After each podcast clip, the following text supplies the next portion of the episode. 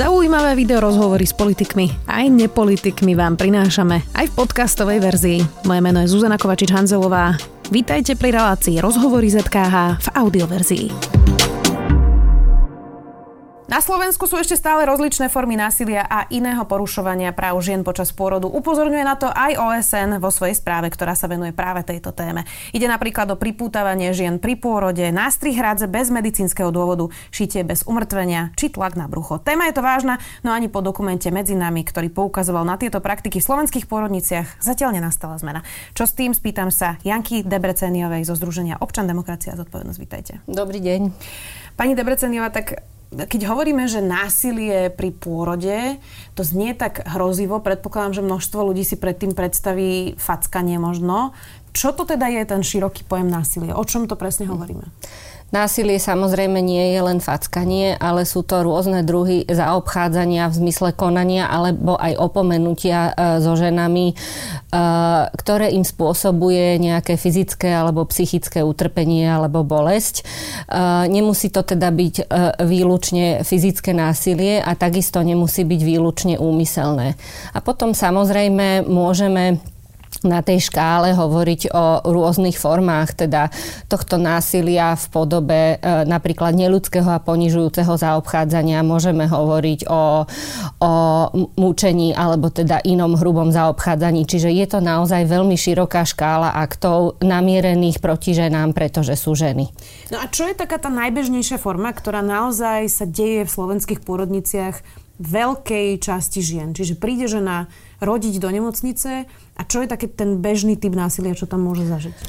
Uh, Bežné sú veľmi rôzne formy, ktoré sa dejú veľmi rôznym ženám vo veľmi rôznej intenzite. E, ak teda naozaj e, aplikujeme tú veľmi širokú definíciu násilia, tak ako je ukotvená v medzinárodnom práve, že je to spôsobovanie fyzického a psychického utrpenia, že je to zastrašovanie, e, tak potom naozaj môžeme vedieť, že to naozaj od rôznych verbálnych aktov a posmeškov, znevažujúcich, nedôstojných poznámok, nadávok, ktoré sa tiež ženy, e, ženám dejú. To môžu byť naozaj rôzne e, fyzické praktiky, e, ktoré môžu spočívať v nevhodnom alebo nepríjemnom dotýkaní sa žien, vo vyšetreniach vaginálnych počas kontrakcií napríklad, ktoré sú mimoriadne bolestivé, ale napríklad aj v neumožnení ženám uľaviť si od pôrodných bolestí formou voľby polohy, pretože to sa považuje vlastne v medzinárodných zdravotníckých štandardoch za najúčinnejšiu formu úľavy od bolesti bolesti. A ak to, že nám neumožňujem, hoci je to účinné a hoci to nič nestojí a hoci je to dobrá prax, tak tiež im spôsobujem vlastne e, zbytočnú fyzickú e, bolesť a nepohodlie a takisto to možno považovať za násilie, čo potvrdila aj samotná osobitná spravodajkyňa OSN v správe, ktorú ste spomenuli na začiatku. E, takisto ako o aktoch násilia hovorila o e, šití e, pôrodných poranení bez adekvátneho tíšenia bolesti. Hovorila o krystelerovej expresii, respektíve o tlaku na brucho, ktorý teda je považovaný za nebezpečnú alebo teda škodlivú praktiku a v našich pôrodniciach sa, sa stále využíva, ale takisto za násilie označené označila napríklad nástrihy hrádze bez, bez, bez dôvodu a alebo bez informovaného súhlasu dotknutej ženy keď hovoríme, že sa toto deje, tak možno niekto, keď nás pozera, tak uh, má pocit, že teda sa to deje v nejakých ojedinelých prípadoch. Ako často sa napríklad teda tlačí na brucho, striha, hrádza? O, o, o akom percente žien vlastne hovoríme? Je veľmi ťažké hovoriť o percentách z rôznych dôvodov. Ten prvý dôvod je, že štát, hoci má túto zodpovednosť, vlastne nezbiera e, potrebné dáta tak, aby mohol vlastne monitorovať situáciu v tejto oblasti. Zároveň je treba povedať aj to, že keďže zdravotníci a zdravotníčky vedia, že napríklad e, ľudovo povedané skákanie po bruchu alebo teda tá krystelerová expresia je škodlivá praktika, oni ju sami vo svojich učebniciach označujú za praktiku non lege artis, tak táto praktika sa teda naozaj bizarne potom nezapisuje do zdravotnej dokumentácie. Čiže robia ju, ale nepriznajú sa. Robia ju, ale nepriznávajú sa k tomu, že ju robia, pretože vedia, že je škodlivá uh-huh. a tým, že ju vlastne nielen, že nezapisujú do zdravotnej dokumentácie, ale ju teda ani nikde neevidujú, tak je veľmi ťažké odhadnúť mieru, e, v ktorej sa teda e, tieto fenomény vyskytujú. Je ale potrebné povedať, e, že z rôznych zdrojov vrátane výskumov, ktoré sme realizovali my, kvalitatívnych, vyplýva, že tieto praktiky sa dejú často, čo priznávajú jednak samotní zdravotníci a zdravotníčky, ale jednak ženy o, o nich hovoria, ktorým sa vlastne tieto praktiky diali. Ak to otočím, môžem povedať, že napríklad, keď sme robili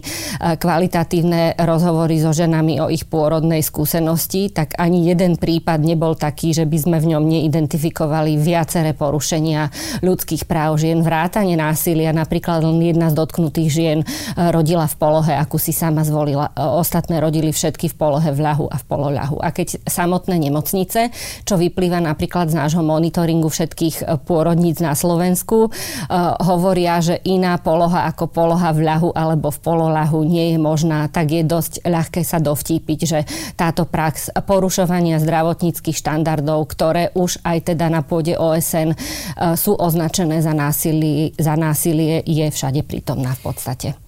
To, čo som si všimla ja v tom diskurze, keď sa o tomto rozpráva, mm, tak, tak mnohí aj zdravotníci, ale aj bežní ľudia hovoria a ospravedlňujú to vlastne tým, že ženy bývajú hysterické pri pôrode, že nie sú racionálne a že vlastne v tej chvíli treba e, dbať o to dieťa, ktoré už je v pôrodných cestách a treba rýchlo vyriešiť situáciu. Toto bývajú tie, tie argumenty e, a že teda tú ženu treba usmerniť vlastne uh-huh. racionálne. Čo na to hovoríte?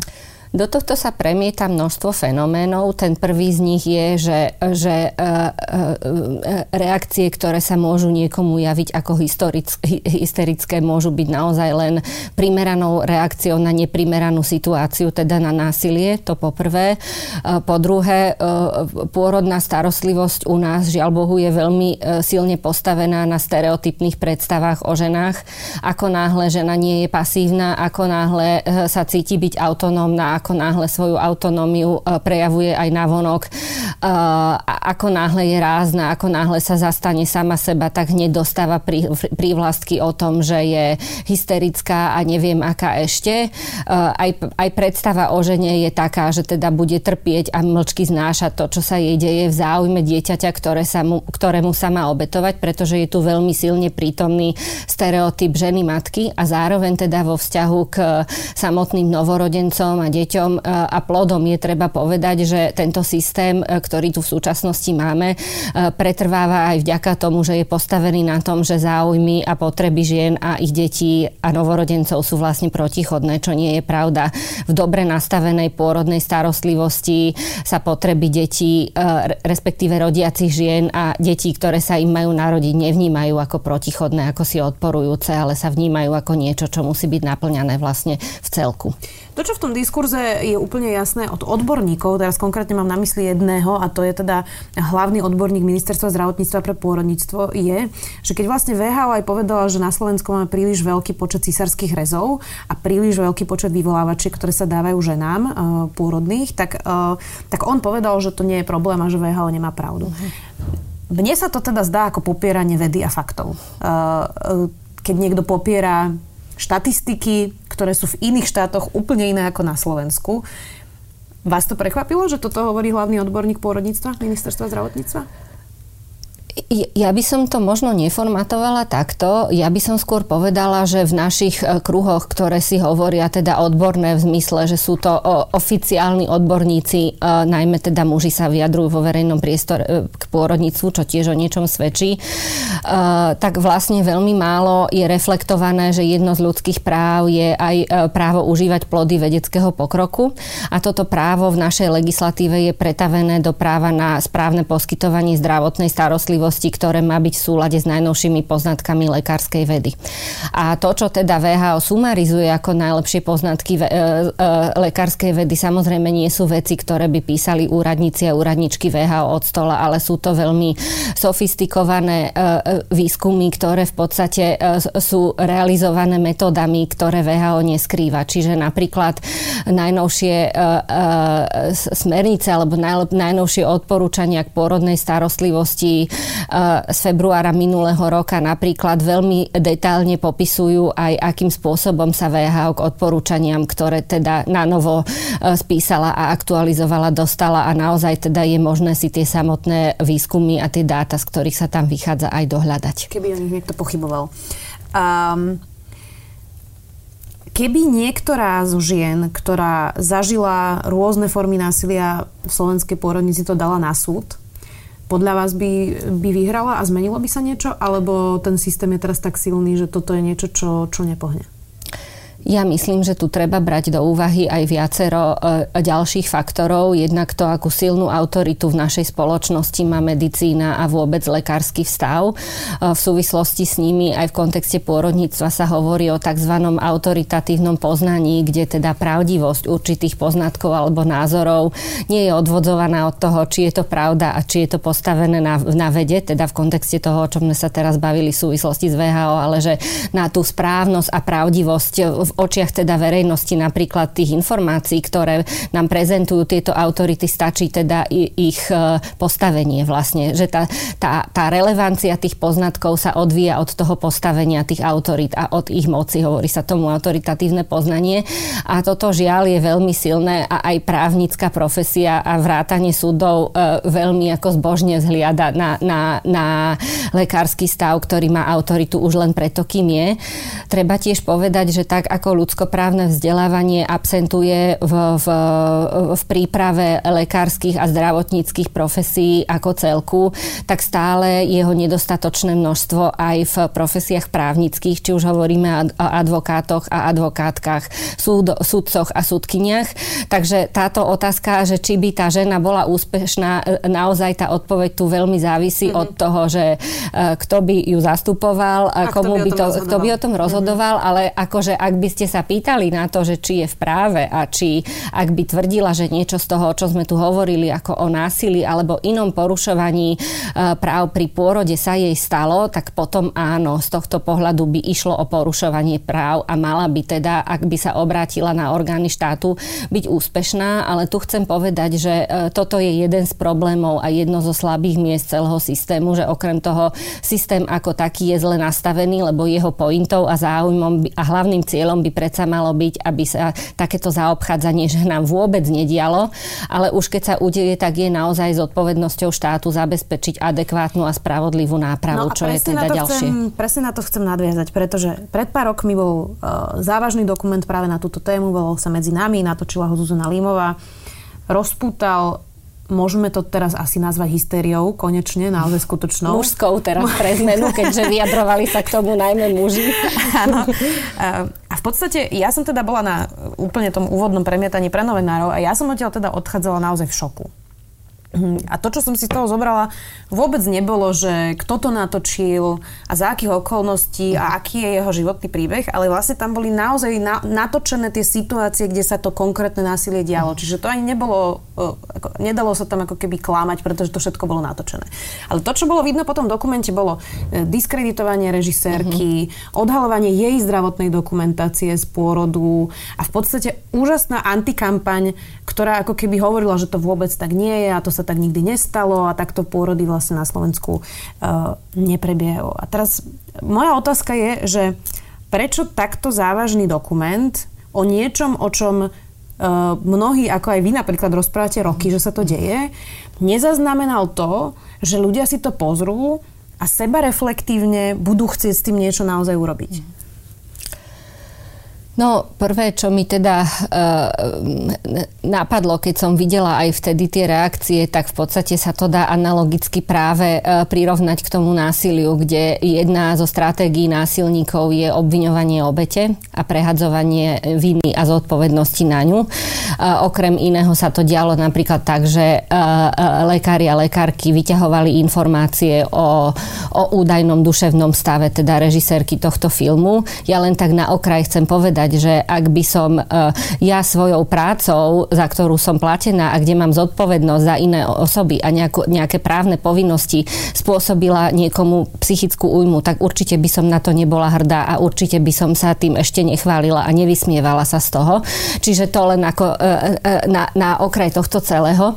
Ale ja si zároveň myslím, že do určitej miery to bola um, obranná reakcia, aj keď podľa mňa nie je moc šťastná, pretože ja si naozaj myslím, že eh, slovenské pôrodníctvo potrebovalo a stále potrebuje zrkadlo a spätnú väzbu a žiaľ teda sám nie je ani ochotné ešte stále v tejto fáze si to zrkadlo samo nastavovať. Čiže eh, je veľmi dôležité, že takéto niečo sa tu dialo, ale ja by som naozaj mala a myslím si, že veľmi legitimné očakávanie, keby pôrodnice sa naozaj snažili teda a vôbec ministerstvo zdravotníctva a celý systém e, pôrodnej starostlivosti vrátane štátu.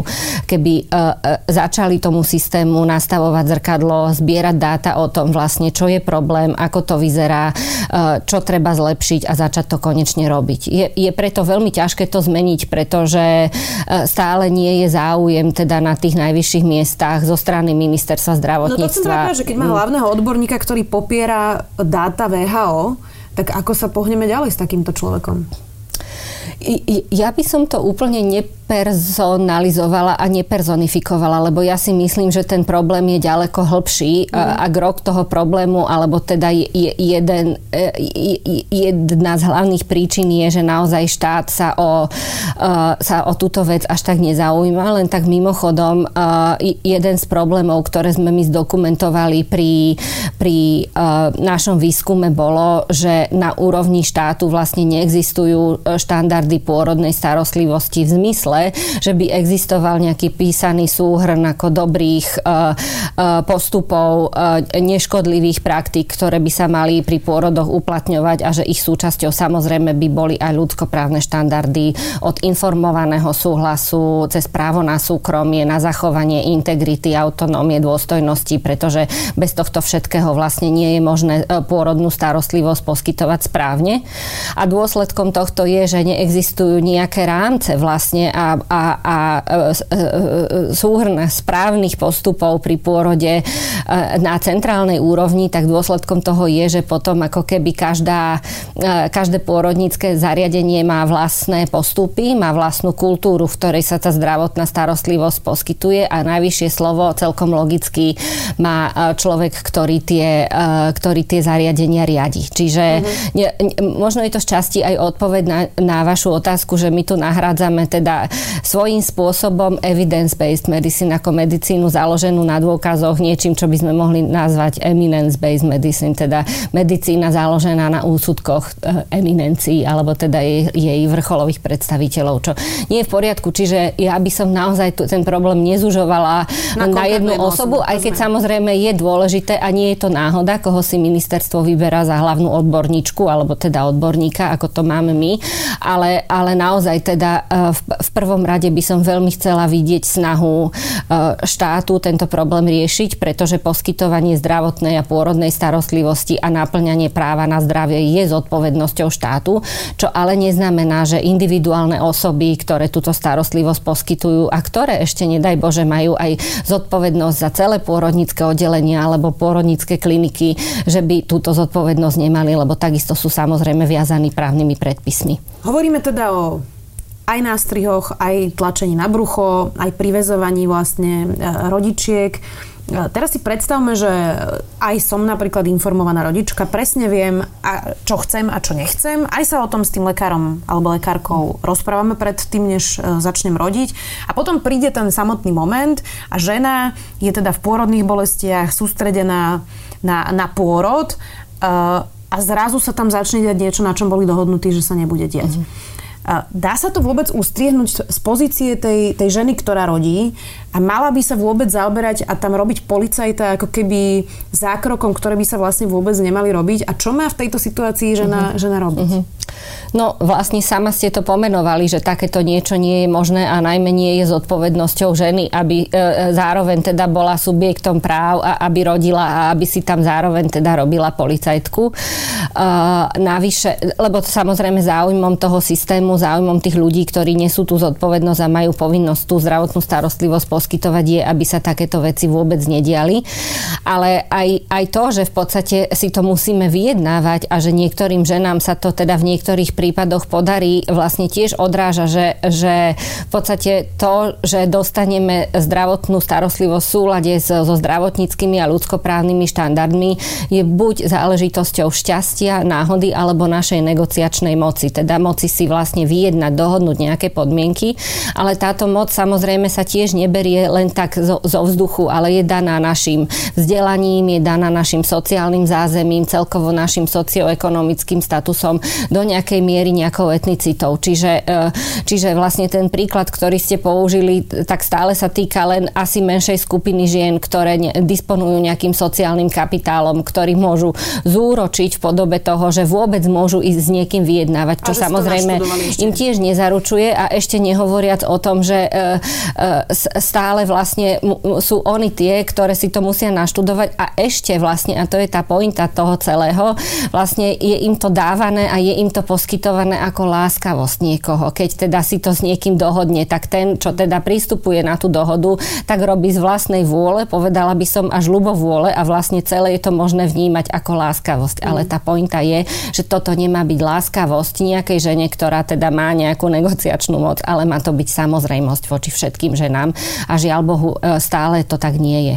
Keď ste spomenuli tú etnicitu, e, my teraz z veľkej časti vlastne aj v tom filme medzi nami boli naozaj ženy z hlavného mesta, uh, už s nejakým socioekonomickým statusom. Uh, my máme skúsenosť na Slovensku s nutenou sterilizáciou rómskych žien, čiže už to nám môže napovedať, že rómske ženy majú ešte horšiu situáciu.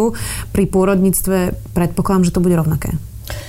No ja by som povedala, že je to ešte horšie. Navyše tie sterilizácie, keď sa diali rómskym ženám, tak sa diali vlastne počas pôrodov, respektíve pred e, e, e, sekciou, teda pred pôrodom sekciou, takže vlastne je to tiež jedno z porušení práv v súvislosti s pôrodnou starostlivosťou. E, áno, aj dáta, ktoré sme zbierali my na účely publikácií ženy, matky tela, sme zbierali vlastne so ženami e, neromskej etnicity, teda väčšinovej etnicity, e, s vyšším vzdelaním, e, relatívne dobrým sociálnym zázemím, relatívne teda vysokého veku, že to už neboli úplne najmladšie a najzraniteľnejšie skupiny žien a stále vlastne z toho, čo sme zistili, sa im diali hrozné veci.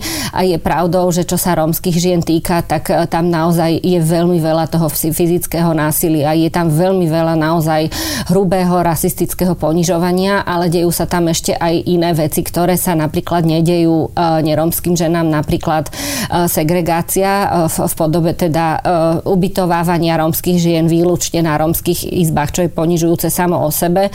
A kde je oveľa viacej žien často ako na izbách teda uh, príslušníčok väčšinovej etnicity a kde dokonca teda dve ženy uh, musia spať na jednej posteli, uh, kde napríklad rómskym ženám aj niekoľko dní niekedy nedonesú bábetko, čo má ďalšie implikácie, napríklad predojčenie, kde sú rómske ženy mimoriadne zraniteľné aj kvôli svojej sociálnej situácii mnohé, že si nemôžu dovoliť dovoliť kúpiť vlastne e, výživu pre deti e, a, a, a umelé mlieko, čiže ono, cel, celá táto e, negatívna starostlivosť, ktorá je ešte negatívnejšie namierené, namierená voči rómskym ženám, má na ne zároveň ešte aj oveľa negatívnejšie dôsledky. Známy je napríklad aj fakt, že úmrtnosť rómskych novorodencov je oveľa vyššia, ako je to pri neromských, lebo to je naozaj spojené s ešte slabšou podporou dojčenia, ak vôbec možno hovoriť o podpore podpore, než, než je u neromských žien a to mm. má vlastne ďalšie implikácie potom uh, pre mnohé ďalšie oblasti. Ale keď ste hovorili o tých sterilizáciách, ešte som chcela povedať, že uh, samozrejme, že ten problém sterilizácií alebo hrubého zaobchádzania alebo, alebo teda výnimočne hrubého zaobchádzania alebo viacnásobnej diskriminácie uh, sa nedeje len vo vzťahu k rómskym ženám alebo, ale aj k iným skupinám. My napríklad máme stále veľmi málo informácií o tom, ako, ako sa zdravotnícke zariadenia správajú, ako zaobchádzajú lekári, lekárky, pôrodné asistentky napríklad so ženami, so zdravotnými postihnutiami rôznych druhov. Vieme napríklad, že sa veľmi málo hovorí, aj keď o tom nehovorím asi v kontexte pôrodnej starostlivosti, ale v súvislosti so sterilizáciami trans osôb, čo vlastne je ako keby ešte oficiálna podmienka vlastne na oficiálnu zmenu pohľavia. Čiže zároveň je treba aj povedať aj to, že tu je ešte množstvo tém súvisiacich vlastne, ktoré, vlastne. O, o ktoré sme ani nezačali, o ktorých sa ani nehovorí a o ktorých často neexistujú ani dáta, ktoré má tiež mhm. zbierať štát. Takže, takže ak hovoríme o menšinách a o zraniteľných skupinách, je dobre to mať na zreteli. Mnohé ženy, ktoré žijú tu na západe v Bratislave, chodia rodiť teda buď do Heimburgu alebo do súkromnej nemocnice, prípadne niektoré idú aj do Čiech, ak to majú teda dostatočne e, blízko.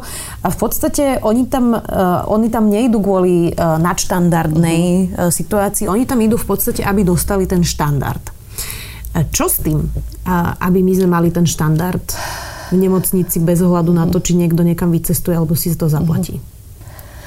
No, ja, prvé, čo mi napadlo, keď ste hovorili o, o, o, o tom, aký je dôležité ten jazyk, lebo mnohé osoby ešte stále vlastne tento fenomén nazývajú, že pôrod no, no turistika, ale ako hovorí Zuzka Kryšková zo ženských kruhov vlastne spolupráci, s ktorými sme vydali aj naše výskumné publikácie, tak oni tam nejdú obzerať hrady a zámky, ale naozaj tam idú dôstojne porodiť. Uh, takže uh, naozaj... Čiže môžeme volať, že pôrodný útek skôr. Pôrodné ne? úteky skôr, áno, do zahraničia, čo je naozaj naozaj je mimoriadne komplikovaná vec, okrem toho, že je veľmi drahá, tak je mimoriadne logicky, e, logisticky náročná, ešte nehovoriac o tom, že e, to môže byť spojené s, s, s jazykovými bariérami, s mnohými inými bariérami, hej, že na zrazu ako vo fáze, kedy potrebuje mať najväčšie pohodlie, je vystavená obrovskému nepohodliu, musia sa stiahovať na nejaké cudzie, cudzie miesto, zobrať so sebou ešte celú rodinu, akože je to naozaj uh, uh, neprimerané nazývať to turistikou. Hovorím to aj preto, že ešte sa na tie ženy často hľadí cez prsty, pritom oni naozaj robia obrovské investície vlastne do toho, aby mohli dôstojne porodiť. Hľadí sa na ne, že sú rozmaznané. Hľadí sa na ne, že sú rozmaznané, už nevedia, čo by robili od dobroty, už nevedia, čo by chceli a tak ďalej. Takže, takže je naozaj proste nevyhnutné, aby sa e, ministerstvo, štát, jednotlivé zdravotnícke zariadenia, ale aj konkrétni pôrodníci a pôrodničky e,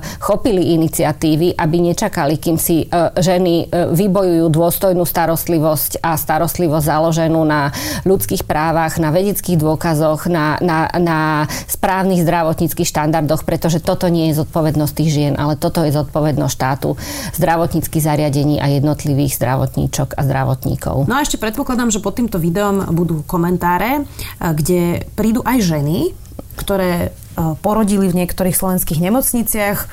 Predpokladám, že zažili aspoň jednu z tých vecí, o ktorých hovoríme nepovažovali to za násilie a povedia, ja som to prežila, bolo to úplne v pohode, o čom tuto vlastne vy rozprávate, všetko je v poriadku. Čo by ste im na to povedali? Mm. Ja by som na to povedala, že v systéme, ktorý sa tvári, že je zdravý a že zachraňuje a že zabezpečuje nejaké e, bezpečie a, a, a zabezpečuje zdravie a celý sa sám seba nazýva zdravotná starostlivosť, je veľmi ťažké e, odhaliť to, čo na ňom nie je, nie je v poriadku, lebo naozaj ako mnohé škodlivé a násilnícke praktiky v tom systéme sú veľmi normalizované. A my samozrejme žiadnej osobe nemôžeme nanúcovať to, ako má vnímať spôsob, akým s ňou bolo zaobchádzané. Navyše to, či v nejakom konkrétnom prípade išlo o násilie alebo nedôstojné ponižujúce zaobchádzanie alebo o iné porušovanie práv, e, je veľmi často závisí aj od kontextu. A ešte by som teda upozornila na taký tretí fenomén, že ono je to aj veľmi ťažké si priznať, že e, mňa niekto týral, že so mnou niekto zaobchádzal násilnícky, že niekto v tom mojom ako najzraniteľnejšom a najdôležitejšom momente v živote proste porušoval moje práva a správal sa ku mne zle. Čiže do istej miery sú vlastne tieto reakcie aj ako racionalizácia vlastne uh, niečoho, čo sa stalo a čo si nechceme pripustiť, že sa to stalo, lebo je to naozaj uh, do špiku kosti nedôstojné, tak uh, dá sa tomu samozrejme rozumieť. A nedá sa zabrániť tomu, máme slobodu prejavu, aby naozaj každá osoba vnímala veci, ktoré sa jej dejú tak, ako ich vníma. Ale chcem povedať, že násilie ani porušovanie porušovanie práv pri pôrodoch nie je normálne, nemá to tak byť.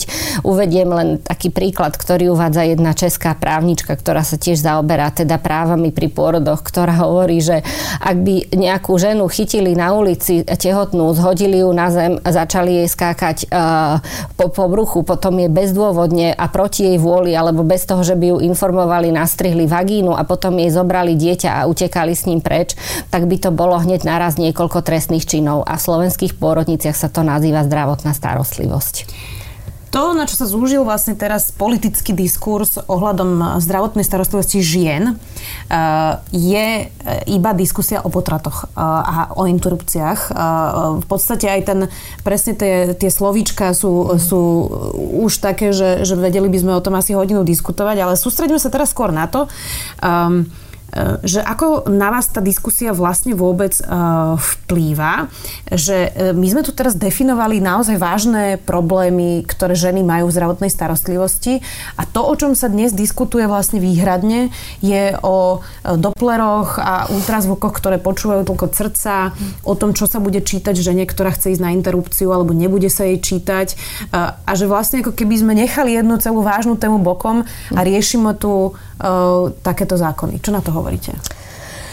Ja by som na to podala dve alebo tri veci. Tá prvá je, že v podstate aj porušenia práv pri pôrodoch, o ktorých sme teraz hovorili, sa dejú vlastne v kontinu porušovania reprodukčných práv žien, teda všetkých práv, ktoré nejakým spôsobom a, súvisia s reprodukciou a to sú teda nie len, nie len interrupcie, ale napríklad aj prístup k antikoncepcii, je to prístup k alternatívnemu oplodneniu a tak ďalej. Hej? Čiže toto sú vlastne všetko témy a, a oblasti, nad ktorými najmä muži teda chcú mať kontrolu.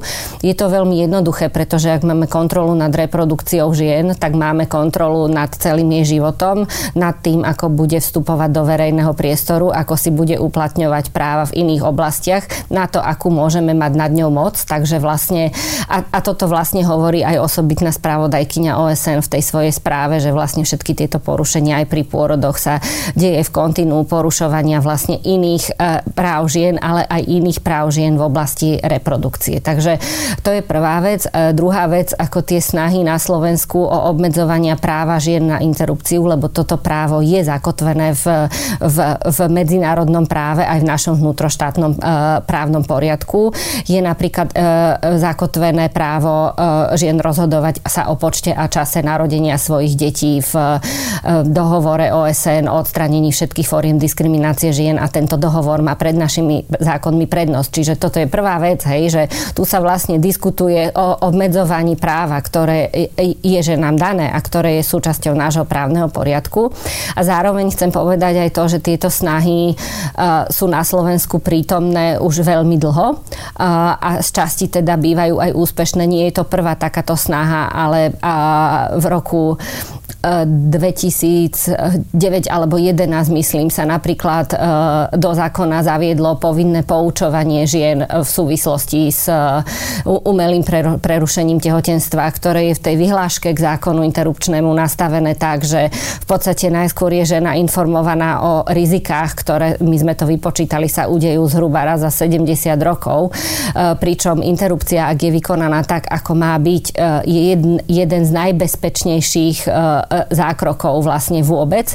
Nehovoriac o tom, že tu existujú iné bariéry v prístupe k informáciám, e, k interrupciám, ktoré nás vlastne e, orgány medzinárodné OSN e, vyzvali, aby Slovenská republika odstránila. To je, to je napríklad cena ktorú si hradí sa, sama žena za interrupciu, ktorá sa pohybuje zhruba od tých 250 eur e, e, smerom nahor. E, OSN vlastne nás niekoľkokrát vyzývalo ako teda krajinu, aby e, umelé prerušenie tehotenstva bolo súčasťou vlastne, respektíve bolo hradené verejným zdravotným poistením, ale je to napríklad uplatňovanie si výhrada svedomia, čo je ako individuálny koncept u fyzických osôb, ale na Slovensku dokonca existujú aj celé zariadenia, e, ktoré si uplatňujú výhradu výhradu svedomia, čo vlastne v, v, v, v práve ani nie je možné.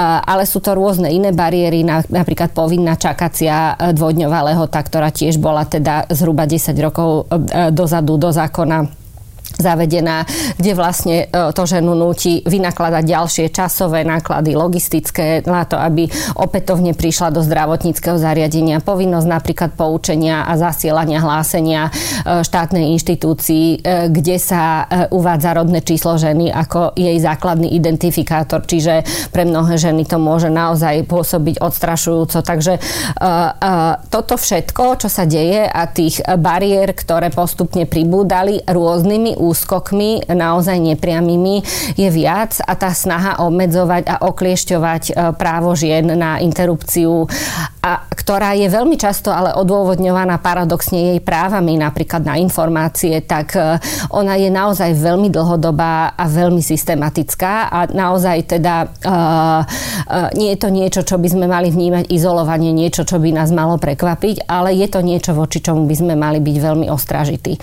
A nie je to naozaj nič, čo sa deje na ochranu žien. Tento zbabraný návrh zákona úplne, uh, um, uh, úplne neuveriteľný, hej, ktorý vlastne uh, E, ešte by e, tým ženám a tým plodom veľmi vážne poškodil pre prípad, že by sa rozhodli teda v tehotenstve pokračovať. Tá snaha obmedziť právo žien na informácie o tom, kde môžu interrupciu získať, za akých podmienok, koľko ich to bude stáť pred, e, pod rúškom toho, že sa zakazuje reklama, to sú naozaj veľmi nebezpečné veci.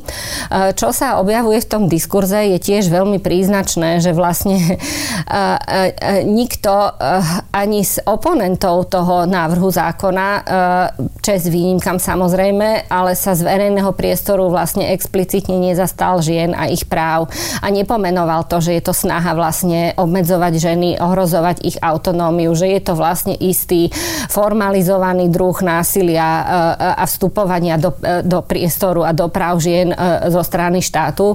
Naozaj tá diskusia sa doslova zvrhla na to, že či Doppler je zdravý alebo nezdravý, keď to zjednodušuje zjednoduším.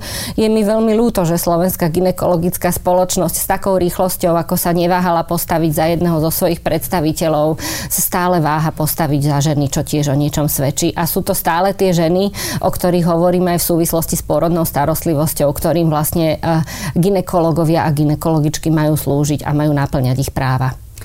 Ďakujem vám veľmi pekne za váš zaujímavý vhľad do tejto témy. Dnes tu bola Janka Debreceniová zo Združenia Občan, Demokracia a zodpovednosť. Ďakujem. Ďakujem pekne, dovidenia. Počúvali ste podcastovú verziu relácie Rozhovory ZKH. Už tradične nás nájdete na streamovacích službách, vo vašich domácich asistentoch, na Sme.sk, v sekcii Sme video a samozrejme aj na našom YouTube kanáli Denníka Sme. Ďakujeme.